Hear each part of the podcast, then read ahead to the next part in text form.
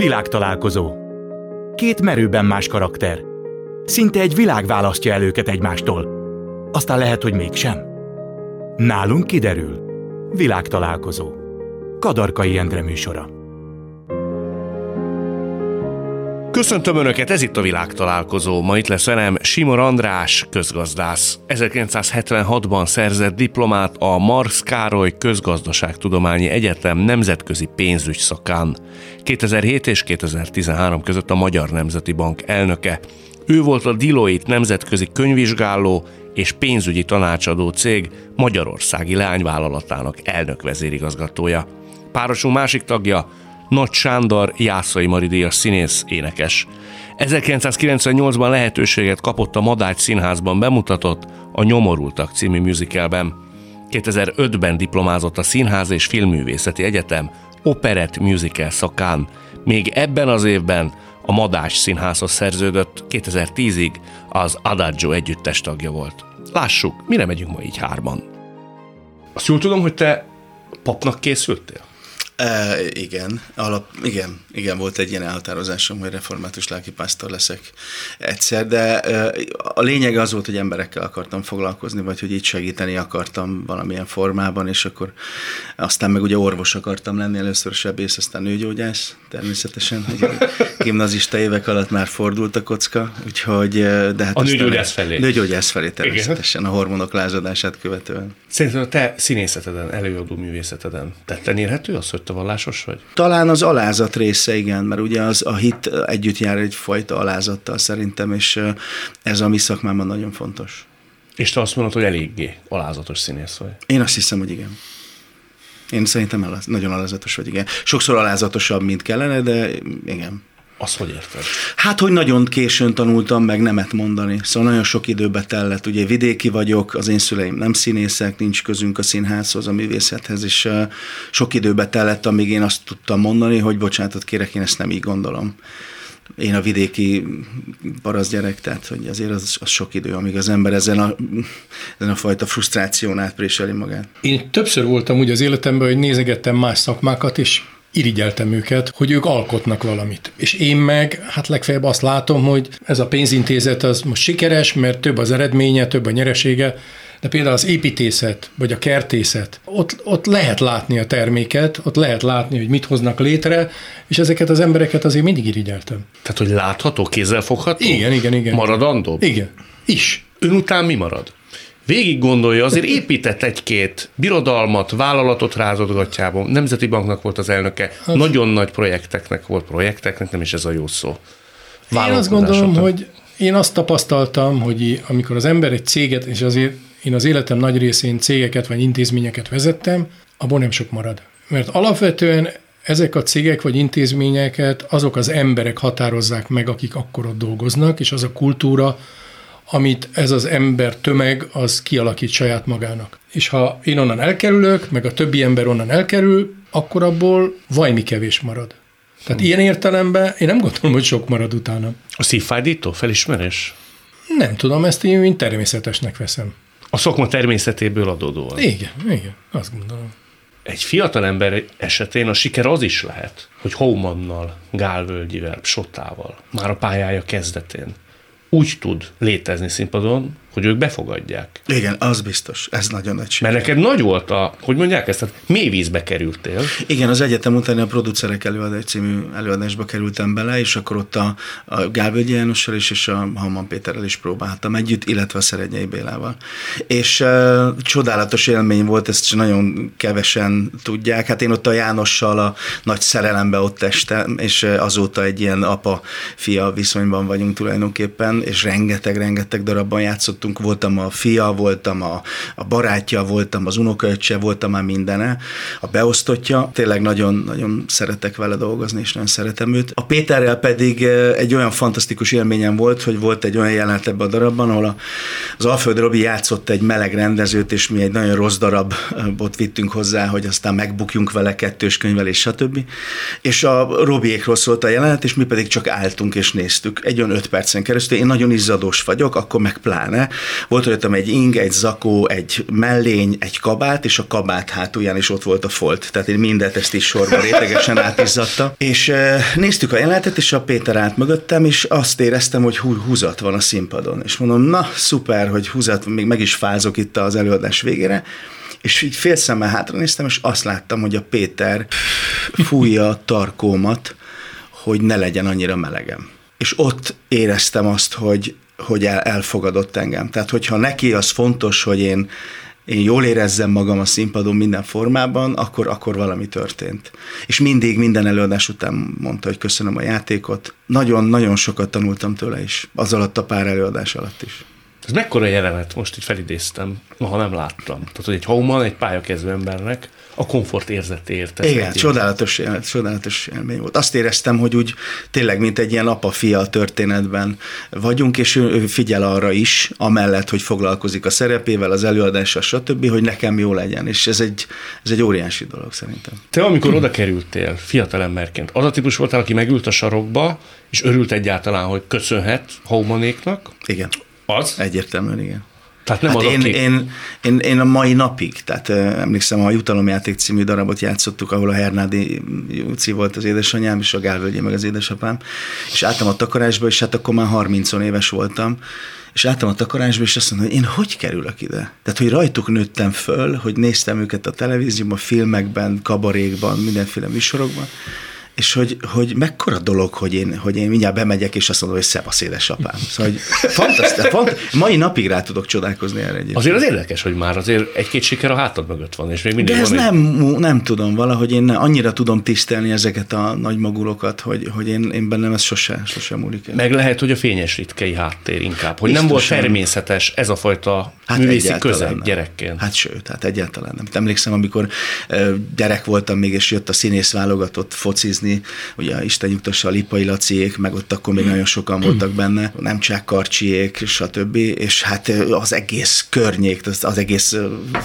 falu közösség kivonult a pályára, és, és hát itt vannak a színészek. Tehát meglát az élet a faluban. Igen, és hát akkor még azért, és itt, itt jön a, a változás, ami azóta történt, hogy ma már lejöhetne a színész válogatott játszani, és ki is jönnének egy páran, de ma már ennek nincs akkora, akkora nimbusza, mint akkor volt. Nagy dolog, amikor te néha napján visszatérsz fényes ritkére? Szóval azért ott ne exotikum vagy látványosság? Azért Ez egy kis nem, falu, mert ugye? Egy kis igen, falu. 2500-800 fő lakik ott most, igen. Azért nem, mert én nagyon jó viszonyban vagyok a falumból, még nagyon sok emberrel, és hogyha hazamegyek, vagy van bármilyen rendezvény, akkor, akkor én találkozom is velük. Tehát, hogy nem, nem tehát nincs, nincs körülöttem ilyen nimbus szerintem, hogy én most... Persze, amikor Pestre kerültem, akkor nagyon jól esett, hogy, hogy mondták, hogy a színész, hogy színész lett a Nagysanyi színész színész, ami, ami, ami film uh-huh. színész lett, és elmentem egy buliba, soha nem kellett pénzt vinnem magammal, mert mindig meghívott mindenki, úgyhogy, de nagyon jól esett a lelkemnek, mert büszkék voltak rám, és szerintem mai napig azok egyébként. András nagyon más közegből jön. Tehát... Nagyon más közegből. Ön olyan volt, vagy úgy kell elképzelni, hogy ő minden természetes volt? Ön magától értetődő? Nem, azt nem gondolom, de hát végül is én Budapesten nőttem föl, belvárosi gyerek vagyok, ahogy tetszik. Ilyen szempontból persze, te, egy teljesen más világ. És hát igazából én fényeslik, én még megmondom őszintén, még nem jártam. Hát ez Kisvárda mellett van. igen, igen, azt megnéztem, de nem, de nem jártam még ott. Burokban is nő fel egy fiatal ember? Abszolút, igen. Szóval egyrészt nagyon védtek a szüleim, másrészt nagyon szűk közösségben mozogtam. Annak azért megvan a hátránya. Abszolút. Igen. Később érezte ennek hiányát, vagy hátrányát? Hát sok mindent nem láttam a világból. És ez nem jó, persze. Remélem nem rossz indulatú a felvetés, de kiválasztottság érzete nem lesz egy fiatal embernek? Én több vagyok. Privilegizált a helyzetem. Egyáltalán nem. Sőt, én egyfolytában úgy éreztem, hogy nekem bizonyítani kell, hogy itt ezt én megérdemlem ezt a helyet, ahol vagyok. Tehát, Kifelé?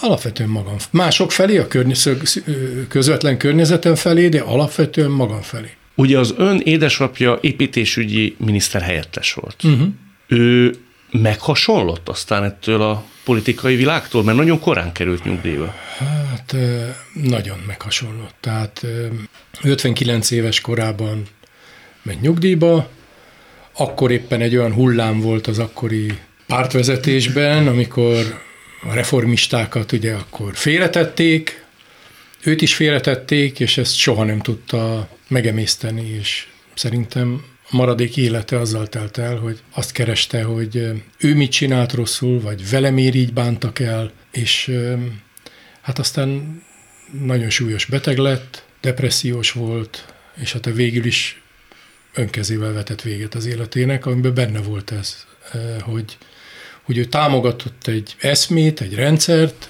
és azt látta egyrészt, hogy, hogy az minden csak nem sikeres, és ráadásul őt úgy kidobták a szemétdombra. Legalábbis ő ezt így élte meg. Ön ne lesz megbeszélte? Nem. Nagyon zárkózott volt, és gyakorlatilag nagyon kevés dolgot mondott el nekem. Ön kérdezősködött? Nem, eléggé. Utólag azt gondolom, és nagyon-nagyon-nagyon bánom, hogy, hogy nem kérdeztem sokkal többet. Mire lett volna igazán kíváncsi? Hát egy rengeteg, mert olyan szüleimnek olyan élete volt, olyan világban éltek, ugye édesapám 17-be született, édesanyám 22-be, hát végérték a hortikorszakot, a háborút, az üldöztetést, aztán ugye a Rákosi korszakot, 56-ot, tehát lett volna miről kérdezni. Hm. Londonban volt, amikor megtörtént a baj, ugye? Én Londonban, igen, ott hazatelefonáltam éppen, hívogattam őket rendszeresen, és akkor tudtam meg, igen. Mikor hazajön az ember, elgondolkodik azon, hogy itt folytassa, ott folytassa, az okokat akarja tudni, nem mélélektani vizsgálódást akarok, csak kíváncsi vagyok, hogy egy ember ilyenkor, fiatal emberként különösen, mi Én... megy keresztül? Ezt nem, nem hiszem, hogy el tudom mondani. Ez, ez egy szörnyű időszaka volt az életemnek, de nem sokat kellett gondolkoznom, hogy akkor, akkor mi a teendőm. Tehát ezt az anyukámat kivittem magunkhoz, és akkor hat hónapon belül hazajöttünk, mert tudtam, hogy ez így hosszatávon nem mehet. De az édesanyja miatt jöttek haza? Is. Azt gondolom, hogy ez egy komoly tényező volt. Nem az egyetlen, akkori feleségemnek nagyon nagy családja volt, négy testvére, rengeteg kisgyerekkel, unokatestvérekkel, tehát egy olyan családi közösség volt, ami, ami szintén vonzott minket vissza. De ha nem történik ez a baj, lehet, hogy kimaradnak? Nem, nem. Engem, hát ott ugye ez a 80-as években volt, és engem hívtak ott, volt kollégáim, akik elmentek és csináltak egy saját céget, hogy menjek velük. De hát akkor ugye ez manapság már nem tudom, hogy értik ezt a szót, hogy diszidálás, uh-huh. de hát akkor ez diszidálás lett volna, ami azzal járt volna, hogy évekig vagy évtizedekig nem tudok hazajönni, nem láthatom anyámat, feleségem nem láthatja a családját, tehát ez egyszerűen szóba nem jött. Azt elmondja nekem, hogy az édesapja sorsából az ön életére vonatkoztatva milyen tanulságokat fedezett fel? Mi az, amit nem kell, vagy nem szabad elkövetni? Hát én egyik az, hogy semmilyen eszmének nem szabad olyan mértékben a szolgálatába állni, amikor az ember már föladja önmagát. És mindig kell távolságot tartani mindentől. Nem szabad, hogy a gépezet berántsa az embert. Erre volt ráncsa. Az ön esetében bármilyen veszély, bármikor is?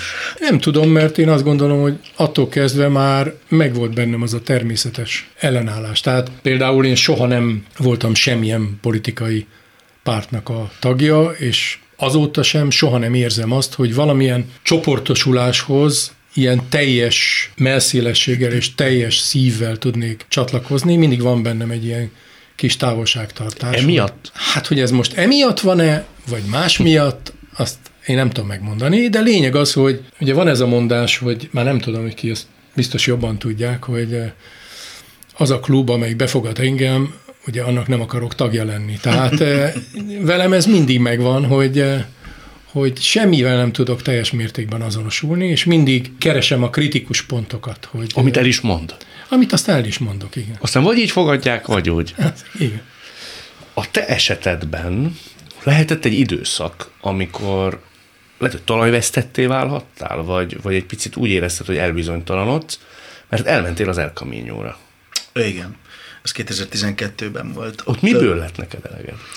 Ú, hát az nagyon sok minden ott magánéleti, családi, volt egy menedzserem, akivel nem feltétlenül úgy alakultak a dolgok, ahogy, ahogy szerettem, vagy kellett volna. És valahogy úgy azt éreztem, hogy mindenki, az akkori barátnő, mindenki tőlem vár megoldást mindenre. És igazából úgy mindenki akart belőlem és próbáltam mindenkinek megfelelni, és mindenkinek adni valamit a rengeteg munka mellett, de úgy éreztem, hogy senkinek nem elég az, amit én oda tudok adni.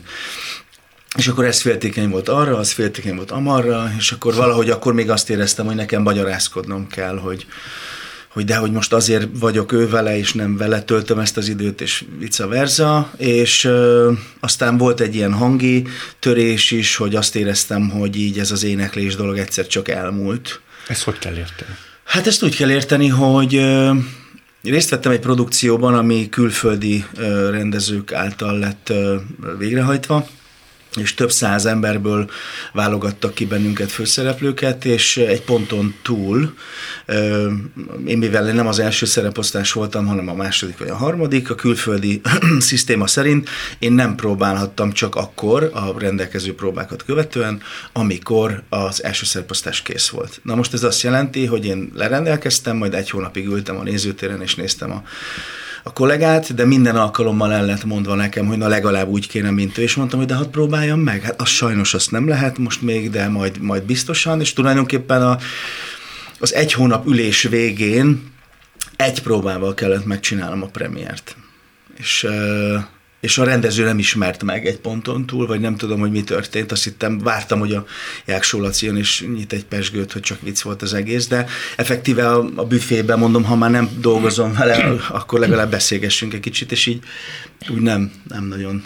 De hogy szó szerint nem, nem nézett rám se és nem értettem, hogy mi történt, hogy megbánta, hogy engem választott, vagy de közben meg jól csináltam a dolgomat. Szóval, és ott volt egy olyan törés, ez a legalább úgy kéne, mint ő, hogy aztán jött a következő darab, az már a Madács Színházban volt, a József, ahol emlékszem, hogy a Serván Attila barátom voltunk, vagy vele voltam egy szereposztásban, és elénekelte a börtöndalt, a szimbolikus üthettek, verhettek című nótát, és rögtön már automatizmussá vált bennem, a legalább úgy kéne, mint ő. Na most teljesen más hangfajok vagyunk, tehát ez nem is jöhetett volna úgy létre, és onnantól kezdve én elkezdtem nem hinni abban, hogy én nekem ez megy. És ez ráment a hangodra? Úgy ment rá, hogy minthogyha most azt mondom neked, hogy én tegnap még tudtam énekelni, ma meg már nem, hogy álmodtam az egészet. Tehát, Tehát effektíve, volt... effektíven nem jött ki a hang a torkomon. De effektíve nem jött ki? Effektíve. Hogy ez volt a percepciód? Hogy én most Először nem még csak az volt, mert aztán most nemrég valaki átküldött olyan felvételt, ahol én már azt hittem, hogy szörnyű vagyok, és közben baromira nem, csak én már azt hittem, hogy ez már nem megy. Mm. Szóval nagyon befolyásolható voltam akkor, és ez nagyon rányomta, és hát egy csomó zenés szerepet vissza kellett adnom. Tehát nagyon, nagyon szégyeltem magam, és nagyon haragudtam magamra, és azokat hibáztattam, akik miatt ez létrejött, és nagyon nehéz volt megélni, mert, mert ez volt az életem. Tehát én 13 éves korom óta énekeltem.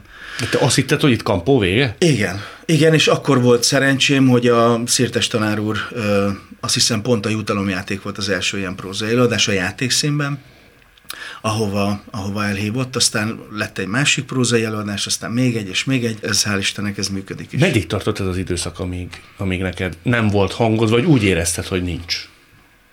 Hát a Covidig biztos. Tehát egy, ez a Covid? Egy majdnem tíz év, igen. Tíz év? Igen. Hmm. Nagyon szörnyű volt, mert ugye közben azért hallottam egy, egy jó indulatú kollégát is a hátam mögött, hogy szegény már nincs, ennyi volt neki szegény és akkor éreztem, hogy lesajnálnak, hogy nem tudom, nagyon, nagyon kemény időszak volt. És akkor ugye jött még ez a, ez a családi, barátnő, menedzser, nem tudom micsoda, és akkor éreztem azt, hogy én, aki világéletemben gyűlöltem egyedül lenni, hogy az országból el kell, hogy menjek. Tehát, hogy senkivel nem akarok érintkezni, akikkel érintkezem egyébként, mert, mert besokaltam mindentől. És hál' Istennek nem a piához meg a drogokhoz nyúltam, hanem elmentem az El Camino-ra. És milyen volt? Csodálatos mert én... nagyon, nagyon érdekes, mert ugye ott azt mondják, hogy mind, minden fölnagyul, és mindennek értelme van. És nagyon érdekes, hogy én azt tapasztaltam így utólag, meg ott, ott, ott nem jöttem rá csak a vége felé, hogy tulajdonképpen ugye nagyon teljesítménykényszeres voltam, megfelelési hmm. kényszeres voltam mindenki felé, és ugye van egy ilyen magyar nyelvű könyv, amiben részletesen leírják, hogy hova érdemes megszállni, hány kilométer, milyen magasra, ez egy zseniális könyv, mit érdemes megnézni, stb. És hát írták, hogy akkor Saint Jean Pien de Portból elindulok, és akkor 20-25 kilométer maximumot álljak meg, és pihen, és mondom, pff, hát ti lehet, hogy megálltok, de én majd 35 után, és nem tudom. És hát három nap múlva mind a két térdem tönkrement, tíz darab iszholyag per talp, és konkrétan nem tudtam menni. Tehát, hogy így az volt, hogy így, hogy így a teljesítmény, tehát, hogy, hogy megbuktam ebbe a sztoriba. Mint ahogy, tehát olyan volt, mint az addig életem, csak fölgyorsítva hogy egyszer csak, és emlékszem, hogy videókat csináltam magamról, és volt egy videó, valami patak fölött álltam egy hídon, és hát olyan félig sírva mondtam azt magamnak ott a videónak, hogy, hogy ez nem sikerült hogy idejöttem, és vártam a könnyező Mária szobrot, meg az égő csikebokrot, mert azt mondták, hogy egy csoda fog velem történni, és nem történt semmi, hanem, hanem most már nem csak lelkileg, fizikailag is össze vagyok törve. És nagyon érdekes volt, hogy ez a hatodik vagy hetedik nap környékén volt, én csak 12 napot voltam, és 300 kilométert mentem, mert színház folytatódott aztán, hogy egyik reggel ilyen, hát öttel battyogtam, hát nem, tényleg így húztam magam, és egy idős bácsi ült az egyik patakparton, és almát evett, és Boen Camino, jó mondom beléd is, mert tök mindegy volt, nem érdekelt senki, és egyszer csak egy mellém hútyant, mint egy ilyen manó, és, és németül beszélt, én németből közé fokoztam gimibe, de hát rengeteget felejtettem, azóta nem is használtam. És csak mondta, mondta, és mondom, Istenem, még egy hülye is. hát, hogy tényleg, hogy tényleg még ez is, hogy nem elég, hogy nem. Mint egy falat kenyér. Mint egy falat kenyér. És beszélt, beszélt, beszélt, és hogy egyszer csak úgy, úgy kihallott, 70 valahány éves volt, hogy ő egy katolikus német pap. Fú, és mondtam, hogy jaj, mondom, atya, ne haragudjon, hát én, én nem tudtam, csak de hogy mi a baj? Ő látja, hogy valami baj van. És én nem tudom, hogy hogy, de németül beszéltünk egész nap, és én elmondtam neki mindent, ami a, nyomta a lelkemet. És, és aztán azt hiszem, hogy az útunk végén, amikor szétváltunk, akkor azt mondta, hogy mindig hallgassak a, a szívemre, és arra a bizonyos belső hangra, és ne foglalkozzak senki mással, és aztán eltűnt. És másnaptól elkezdett rendbe jönni a lábam, elmúltak a visszhólyagok, és elkezdtem azt érezni, hogy... Szóval őt nekem valaki ott küldte. És lehet azt mondani, hogy véletlenül alakult úgy, hogy, de ott velem akkor történt a csoda, amikor ő találkoztam, hogy, és ráadásul németül, ez az egész ilyen abszurd, hogy, hogy németül mondtam el neki a bánatomat, de, de, de zseniális volt, és aztán onnantól volt az, hogy el, elindultam, és megérkeztem egy ilyen dimbes dombos területre, ahol sehol senki, és ott ér, azt éreztem, hogy ez mind azért van, hogy nekem jó legyen. Tehát ott egy olyan mérhetetlen hála volt már bennem, és emlékszem, hazajöttem, és egy csomó embertől bocsánatot kértem, akiket megbántottam. Volt gazdagon ilyen? Nem gazdagon, de volt, és a, a, ami volt, az gyávaságból volt. Tehát, hogy, hogy például az Adagio zenekarból sem úgy szálltam ki, ahogy kellett volna, azért mert gyáva voltam, és, és hagytam olyan nyomásnak engedni, amit nem lett volna szabad. Úgyhogy hazajöttem, és a, berohantam az operáciázba, és a Homondai Zsoltit megkerestem, és mondom, hol a Zsolti? És mondták, hogy ott próbál, de hát mi a baj? És ott, ott állt a takarásban. Szegény úgy megijedt, nem, nem tudta, hogy mi van. És oda mentem az mondom, tudunk beszélni két percet? Én mindjárt mennem kell, de mondjad, baj van, mondom, ne haragudj, csak azt akarom mondani, hogy, hogy, hogy ne haragudj. És mondja, jó van, nyugodj meg, nincsen semmi baj, de nem, nem, hogy nem érted, hogy, hogy sajnálom, hogy el, elrontottam ezt az egészet. És erre ott jöttél rá a német emberrel való beszélgetés. Meg úgy az úton. Meg nem is a vele való, az egész úton. Igen. Nagyon érdekes volt, mert hullámvölgyek vannak ott az úton, legalábbis nekem, hogy az ember egyszer csak magára marad, meg a gondolataival, és nincs hova menni előle. Ugye itthon az ember beleveti magát hmm. ebbe, vagy terel, terelünk sokszor. És ott meg nem tudsz terelni, mert nincs hova. És egyszer csak jön az a gondolat, hogy, és, uh, és muszáj vele foglalkoznod, mert nem tudod elhesegetni és aztán addig, amíg azt ki nem sírod, kiabálod, stb. magadból, addig az ott van. És jön a következő, meg a következő. Tehát egy ilyen nagyon érdekes terápia, hogy, hogy ez az, em, az ember nincs hova menni, és fel kell dolgozni ezeket. És ez hozta vissza a hangod tulajdonképpen? Még mindig nem, tehát még mindig nem, hanem az utóbbi két-három évben érzem azt, hogy, hogy mivel nem érdekel, már hogy ki mit gondol ezzel kapcsolatban, ezért most már az van bennem, hogy amit örömöt okoz, és amit szeretek, azt elvállalom, ami meg nem, azt meg nem. De előtte kinek a véleménye tudta meghatározni a te ének? Mindenki. Mindenki.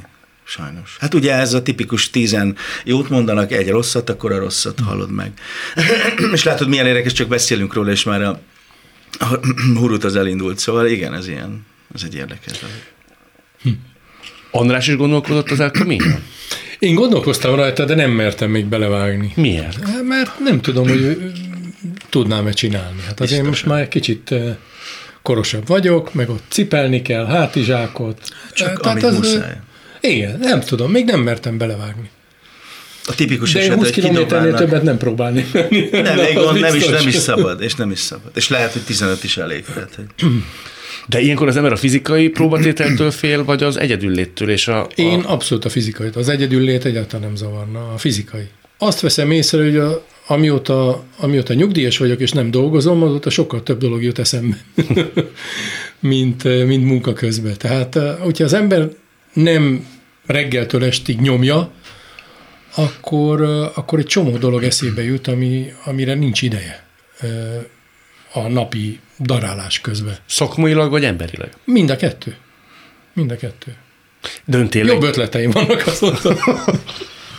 De ön tényleg nyugdíjas? Tehát kibírja azt, hogy nincs igazi rutin, felelősségteljes tevékenység? Hát valamit azért csinálgatok, de ez ilyen csinálgatok. Tehát ez nem egy ilyen napi 8-10-12 óra, hanem egy pár óra egy, egy nap, és ezzel nagyon jól el vagyok. Elég? Kielégíti? Igen. Én azt gondolom, én, én nagyon próbáltam tudatosan készülni a munka utáni életre. És még nagyon fiatal voltam, amikor egy angol szakszervezeti vezető nyugdíjba ment, és meginterjúolták a BBC-n, és akkor én kint dolgoztam Londonban. Meginterjúolták a BBC-n, és kérdezték, hogy mit fog csinálni. És erre annyit mondott, és bocsánat, ezt kénytelen vagyok angolul mondani, mert, mert úgy hangzik jól, aztán mondom magyarul is, hogy, hogy there are books to read, films to watch, flowers to smell. Hm. Tehát, hogy, hogy vannak filmek, amit meg kell nézni, vannak könyvek, amit el kell olvasni, és vannak virágok, amiket meg kell szagolni. De ez angolul sokkal jobban hangzik szerintem, legalábbis én nem tudom rendesen Igen. lefordítani magyarra.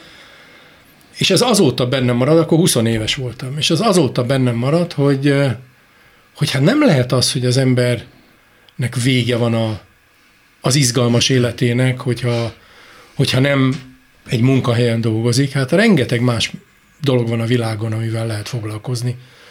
És, és tényleg így van. Mert akkor, amikor az ember nyomja ezt tizenvalahány nincs, rá, nincs rá ideje. Legalábbis nekem vannak emberek, akik, én olyan reneszánsz embereknek hívom őket, akik százmillió dologgal tudnak foglalkozni egyszerre, és rengeteg minden érdekli őket. Én meg egy ilyen nyomtatóló. Tehát, hogyha dolgozom, akkor dolgozom, és akkor és akkor eltűnik minden a környezetemből. Meg is sínyli egyébként az embernek a magánélete? Igen, abszolút, igen. Tehát emberi kapcsolatok roncsolódnak? Igen. Hát roncsolódnak, nem tudom. Azt talán túlzás, hogy roncsolódnak, de hogy nem tudnak olyan szépen is jól alakulni, mint egyébként lehetne, az biztos. Menet közben tudja ezt az ember, csak még viszi a drive? Igen, így van. Pontosan. Tehát én akkor is tudtam, hogy nem így kéne csinálni, csak nem tudtam máshogy csinálni. Mondjuk ez mikor volt? Tőzsdelnökként? Ez MNB elnökként? 20 éves koromtól egész végig.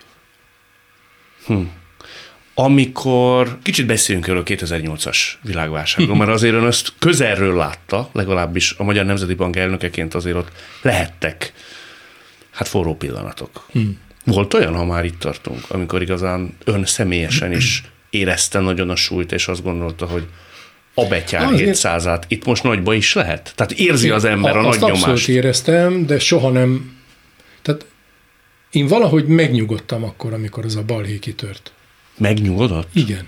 Nem tudom megmondani, hogy miért, tehát egyszerűen lenyugodtam, és, és, és elkezdtem próbálni, hogy lépésről lépésre hogy tudjuk ezt megoldani.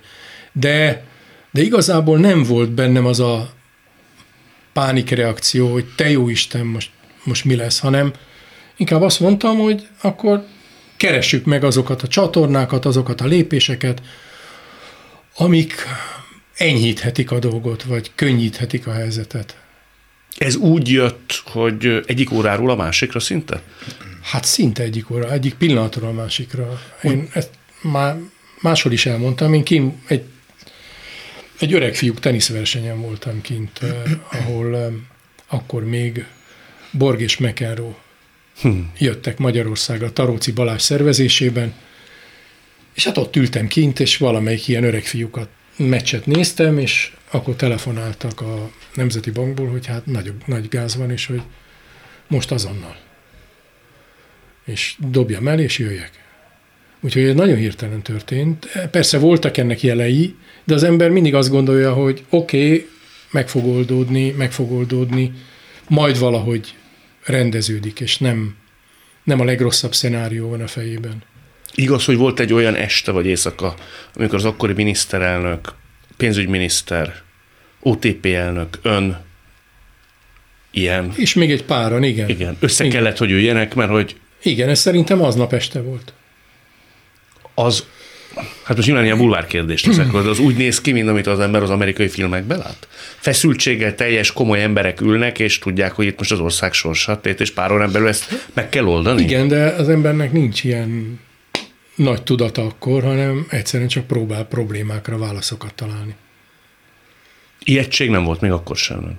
Én nem láttam ott senkin az ijegységet. Uh-huh. Inkább az, hogy na oldjuk meg. Ott született egy döntés, be kell hívni az IMF-et. Uh-huh. Uh-huh. Ha az nincs, most nem fogunk belemenni, mert ez nem egy politizáló műsor, akkor, akkor államcsőd van?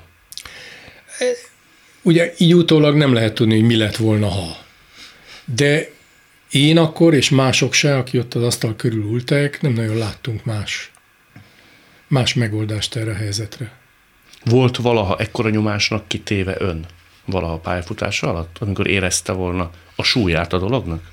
Ennyire? Én most ugye nem akarunk politizálni, és én se szeretnék, de amikor ilyen politikai nyomás alá kerültem, azt sokkal nehezebben éltem meg, mint, mint ezt. Szintén a Magyar Nemzeti Bank elnökeként. Igen, igen. Az mivel járt? Már hogy belül? Hát, nem tudom, én nem szeretem, más se szereti, hogyha gyalázzák, tehát én se szeretem. És ez nekem sokkal, én ezt sokkal nehezebben emésztettem meg, mint, mint azt, hogy itt van egy pokoli nehéz helyzet, amit meg kell oldani. Lemondáson gondolkodott, mikor a politika úgy nagyon önre? Persze. Igen? Persze, hogyne. hogyne. Mi tartotta vissza? Hát, hogy na, azt már nem. Tehát olyan nincs, hogy ők erősebbek legyenek. Mikor állt a legközelebb hozzá? Na, amikor 2011 második felébe, azt hiszem. Amikor volt egy bizottsági meghallgatás a parlamentben? Akkor. Nagyon felkészült. Az nagyon megalázó volt ennek? Pitiáner volt, és egyúttal is megalázó. Tehát... Ugye egy ciprus, ciprusi uh, vagyon elemre lőttek. Igen, igen, ami már nem volt. igen. Ön mindent ugyanúgy csinálna még egyszer? Tehát így kommunikálna, így járna el, ott tartaná pénzt? Biztos, biztos hogy nem. Ugye az Tehát volt olyan csak... nincs szerintem, és nem tudom, hogy te hogy gondolod, hogy biztos volt az életedben olyan dolog, amit máshogy csinálna. Szerintem, szerintem ez óhatatlan. Olyan nincs, hogy az ember ahhoz nagyon önhitnek kell lenni, hogy az ember azt gondolja, hogy én mindent szuper jól és tökéletesen csináltam. Aztán van, aki beismeri mások előtt, van, akik nem. Politikusok általában nem szokták soha beismerni, hogy, hogy ők valamit rosszul csináltak. Mert, hát, ha bankelnökök ilyen tekintetben önkritikusabbak. Mit csinálna máshogy? Tehát ugye csak ha valaki nem emlékezne rá, ugye ezzel támadták, ön azt mondta, hogy ha viszont Magyarországon tartaná ezt a bizonyos vagyonelemet, akkor viszont az a vád érhetné, hogy befolyásolhatja a saját pénzét vagy vagyonelemeit. Ezért kell külföldre vinni, ami nem offshore. Nem, nem. Én, én, a, nem vinni. Nekem, én külföldön éltem, dolgoztam, ott takarítottam meg pénzt, és ott hagytam. És ha úgy tetszik, nem hoztam haza. És én azt állítottam, hogy ha most Nemzeti Bank elnökként én hazahozom a pénzt, akkor azzal vádolhatnak meg, hogy azért hozom haza, mert magasan tartom a kamatot, és ezért ma jó járok. Tehát azt gondoltam, hogy azt legjobb úgy hagyni, ahogy volt, és nem hozzányúlni ahhoz képest, mint ami volt, mielőtt Nemzeti Banki elnök lettem. Tehát ebben szerintem én ma se, ezt ma se csinálnám másként. Miben gyakorol önkritikát akkor ilyen szempontból? Ugye volt egy olyan vita, hogy engem megtámadtak azzal, hogy magas a fizetése. Ugye ez egy nagyon kedvenc témája a politikusoknak. 7 millió volt, azt hiszem, a 8. 8. Ugye, és én azt mondtam, hogy hát bocsánat, ezt nem én döntöttem el, ezt a parlament eldöntötte, nekem adták, mi közöm nekem ehhez? Most én miért szégyeljem magam emiatt? És azt gondolom, hogy igazam volt, de ugyanakkor politikailag ez vállalhatatlan volt. És én, ha ma újra kezdődne ez a történet, én aznap azt mondtam volna, hogy az egészről lemondok. Az utolsó fillérig. Tehát, hogy társadalmi munkába csinálja? Igen. És akkor tessék rajtam fogást találni. Akkor a DAC és a csak azért is nem mondatta ezt? Ne, én azt gondoltam, hogy nekem igazam van.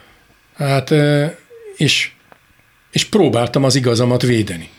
Mert nem én találtam ki magamnak, hogy ennyi legyen a fizetésem. Adták, jár, törvény szerint, akkor miért szégyeljem magam, és miért mondjak le róla? Ő nekik kellene magukba szállni, és rájönni, hogy nincs igazuk. Gondoltam én. Hm. Ma is végigcsinálna az elnöki ciklus? Az biztos. Tehát most sem mondaná azt, hogy egy-egy nem telennek vélt támadás nyomán. Az egész biztos. Pont ezért? Mert az ember, ha azt gondolja, hogy igaza van, akkor... Nem, egyszerűen, ha egyszer megbíznak valamivel, akkor azt az ember végigcsinálja. És nem hagyja, hogy kipiszkálják onnan. Hm. És én azt gondolom, hogy felelősséggel tartoztam a, hát a kollégáimnak is az olyasfajta kritikákat vagy támadásokat, amit mondjuk közgazdászok ejtettek meg, hogy a devizahitelezéssel máshogy kellett volna bánni, nem fogunk ennek a részleteibe belemenni, mert egyedül marad a társadalmásban, én sajnos nem fogom tudni ennek a szakmai részleteit elmondani. Szóval ilyen tekintetben például mindent ugyanúgy csinálna? Az ugye rendszeresen előfordult annak idején a sajtóban, hogy volt egy devizahitelezés, sokan mentek tönkre, miért nem jelzett a Magyar Nemzeti Bank, én azt gondolom, hogy alapvetően nem nagyon volt más, amit csinálhattunk. Tehát én azt többször elmondtam, hogy amit csinálhattunk volna, az, hogy gyakrabban, hangosabban mondjuk el az embereknek, hogy ennek mekkora a kockázata. De semmilyen más eszközünk nem volt. Tehát nem volt olyan eszköz a kezünkben, szemben a mostani helyzettel, amiben bármit léphettünk volna. Uh-huh. Tehát egy pénzügyi ember tudja magát függetleníteni attól, amikor lát különféle híradásokat, emberek kilakoltatása zajlik, elvesztik a házukat. Fölteszi azt a kérdést, hogy én bármit tehettem volna máshogy? Persze, abszolút, hát muszáj, hogy ne. Hogy Tehát van viszony az ott látottakhoz. Az hát ez... hogyne, uh-huh. hát hogyne. Hát emberek vagyunk, nem? Ugye sokszor elmondják, hogy devizahitelezést mit csináltuk, hát nem mit csináltuk hanem ezt jogszabályok tették lehetővé. Ezeket a jogszabályokat mi nem tudtuk eltüntetni. Hm. És egyébként, amikor én oda kerültem a Nemzeti Bankba, akkor a devizahitel állománynak hogy kétharmada már megvolt. Tehát azzal meg aztán végképp nem lehetett mit kezdeni. Ilyen értelemben akkor tiszta lelkiismeret. Abszolút. Igen. Nagyot bólintottál, mikor kérdezte András, hogy mindenkinek az életében van olyan, mint máshogy csinálna. Van neked olyan, amire úgy most nagyon hirtelen beugrik, hogy hát ezt lehet, hogy nem kellett volna, vagy máshogy kellett volna eljárnom?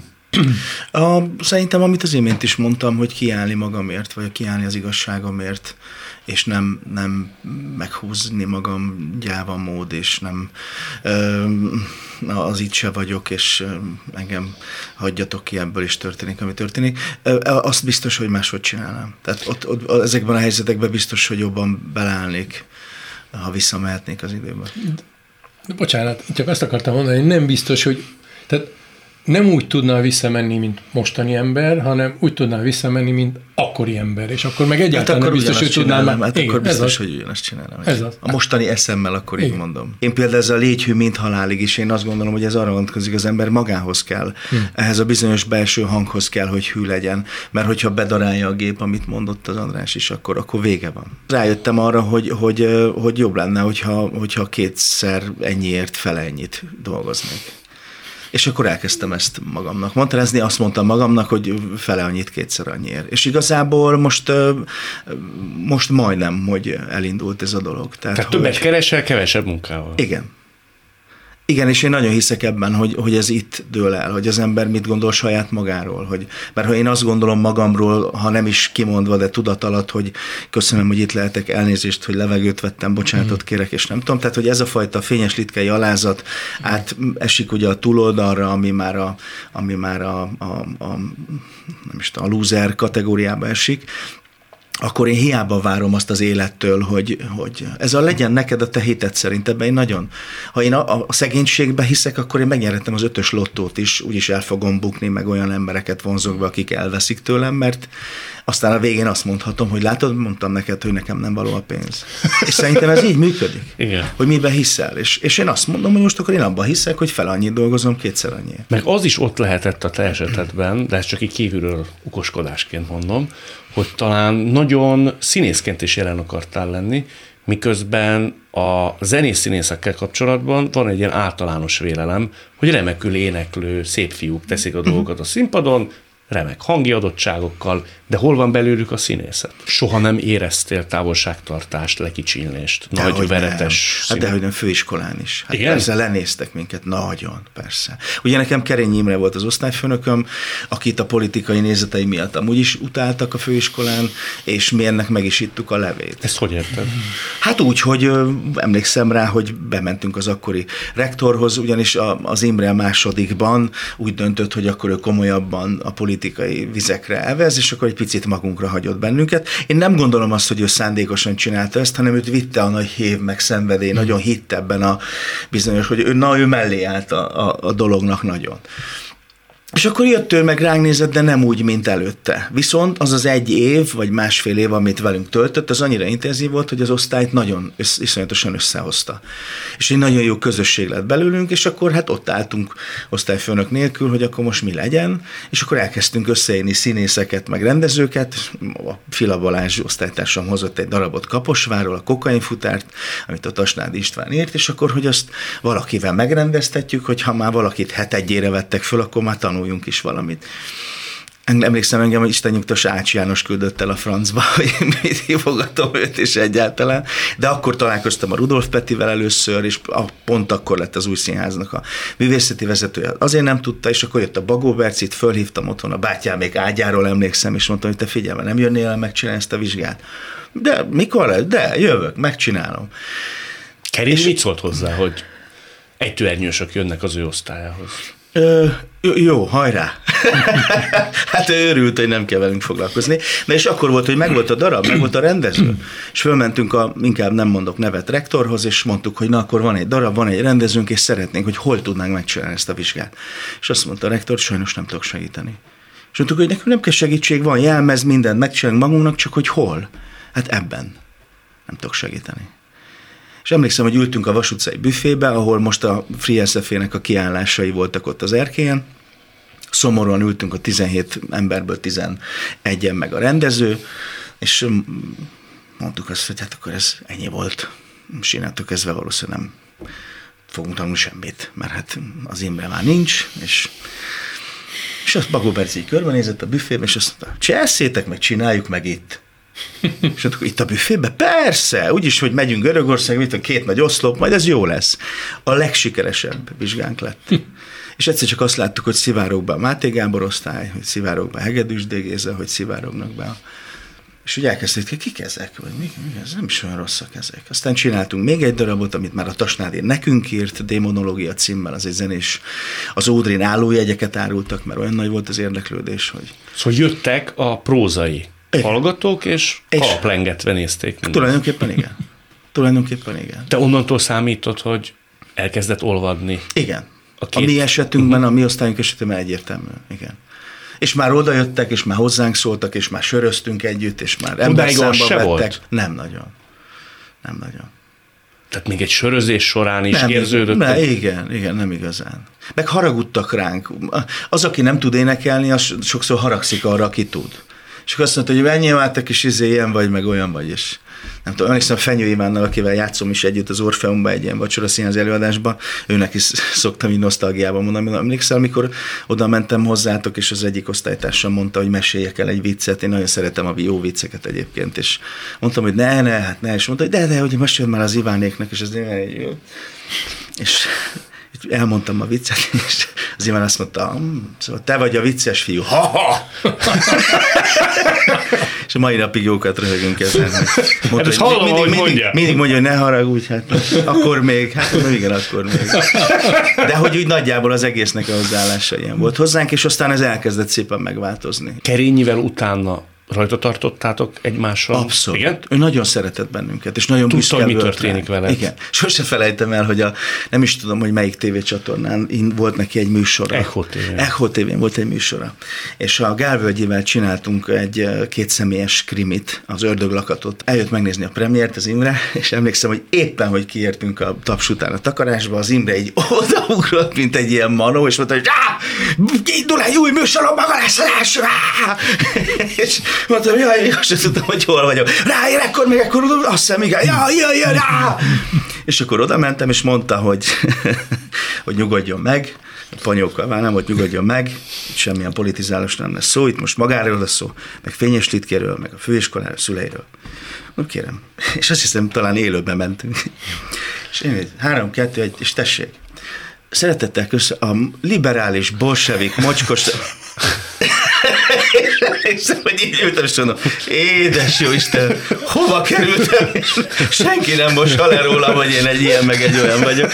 Aztán persze ez csak a beharangozó volt, és aztán végül tényleg róla beszéltünk, de ott a, a nyitányban azért ott azért megfagyott a levegő.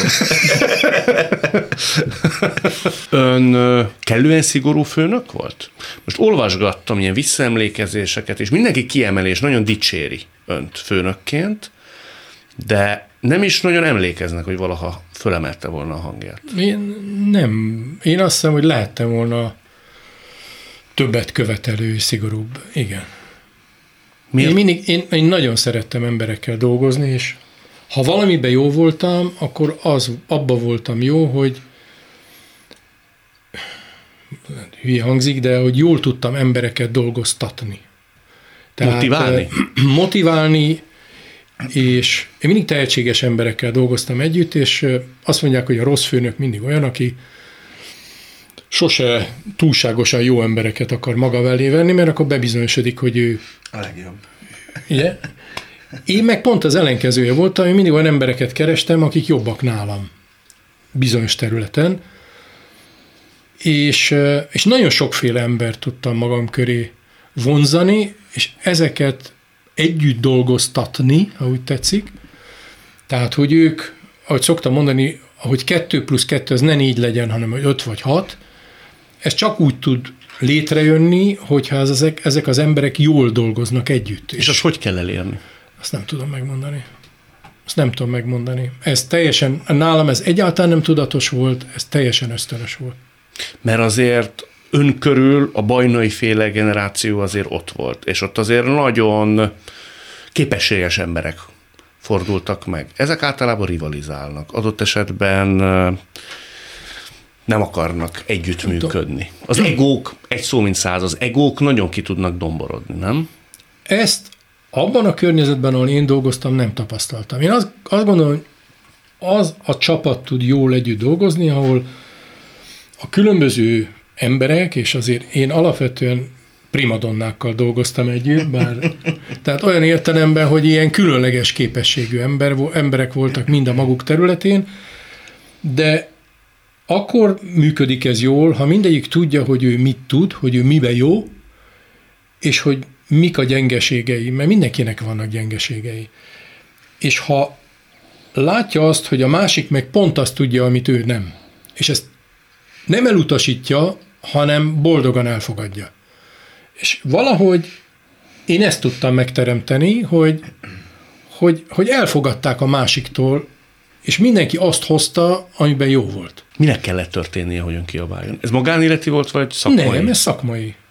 Valami, valami nagyon frusztrált. Mert, szóval, engem mindig az frusztrált leginkább, amikor érvekre nem érvekkel válaszoltak. És nagyon sokszor azt nem vettem észre, hogy, hogy az emberek nem az érvekre figyelnek, hanem az érzelmeik motiválják. Az emberekre többféleképpen lehet hatni munkahelyen, lehet érvekkel hatni rájuk, tehát racionálisan meggyőzni őket, hogy ez ezért jó, meg lehet az érzelmeikre hatni. És én mindig a ráció útján álltam, tehát azon mozogtam előre, és ez nagyon sokszor nem működik. És képtelen voltam megérteni, hogy ha érzelmileg kész, próbálom megközelíteni a dolgot, akkor sokkal hamarabb, sokkal több eredményt elérek, de én ebben nem voltam jó. Hm. És ilyenkor, amikor kieresztette a hangját, azt tudod szégyen. Nem sokszor történt. Ez egyszer történt Igen. meg. Én, legalábbis egyre emlékezem. Akkor például az a típus, aki oda megy és bocsánatot kér? Nem. Na, én azt gondoltam, hogy igazam van, tehát nem, nem kértem bocsánatot, de, de tudtam, hogy, hogy ez hülyeség volt. Én még egy esetről tudok. Na amikor... a felébe. De jó, hogy jöttünk ma. amikor a tulajdonos megígérte. Ja, tényleg. Tényleg, igen, igen. Hogy részvényesek lehetnek a dolgozók. Igen, Tehát igen. kapnak tulajdonrészt, és az utolsó pillanatban ezt nem akarták megtenni. Igen. Ön a fejebb valójával szemben kiengedte a hangját? Ha jól... Hát az egy nagyon vicces történet volt, mert nem csak a valóm, hanem a tulajdonos képviselője volt, Bécsben, egy osztrák bankban, ami úgy nézett ki, mint egy templom, tehát a pénzügyek temploma, tehát az ember bemegy, és akkor ilyen picinek érzi magát, és, és, úgy, és akkor úgy éreztem, hogy a belem hülyét csináltak, és hogy nekem nincs hova mennem, hogyha nem érem el ezt, amit akartam, mert haza nem jöhetek, mert a kollégáim bizalmát elveszítettem. És akkor elkezdtem üvölteni, igen. Üvölteni? Igen, igen, igen. Hát üvölteni. Hangosan kiabálni, igen. Azokkal, akik szerintem ezt olyan viccesen nézték, hogy itt van ez a kis gyerek, és akkor ez itt nekünk akarja megtanítani, hogy hogy működnek a dolgok. Hány éves volt ekkor? Mikor volt az? Ez lehetett 91, 36, valami ilyesmi. Hm.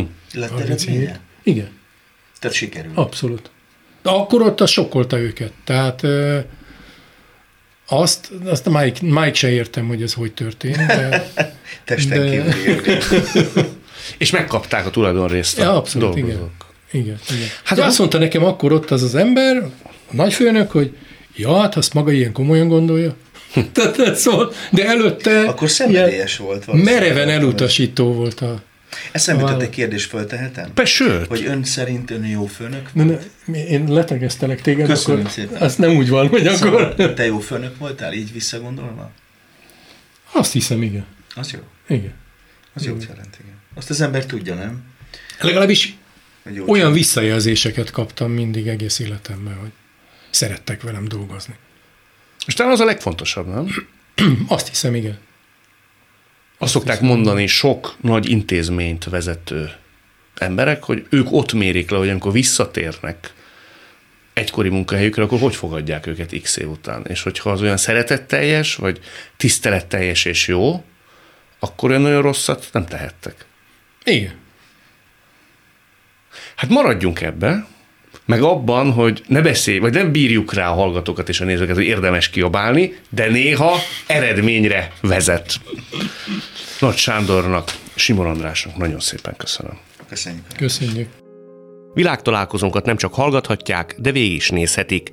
Iménti beszélgetésünk hamarosan már látható lesz YouTube csatornámon is.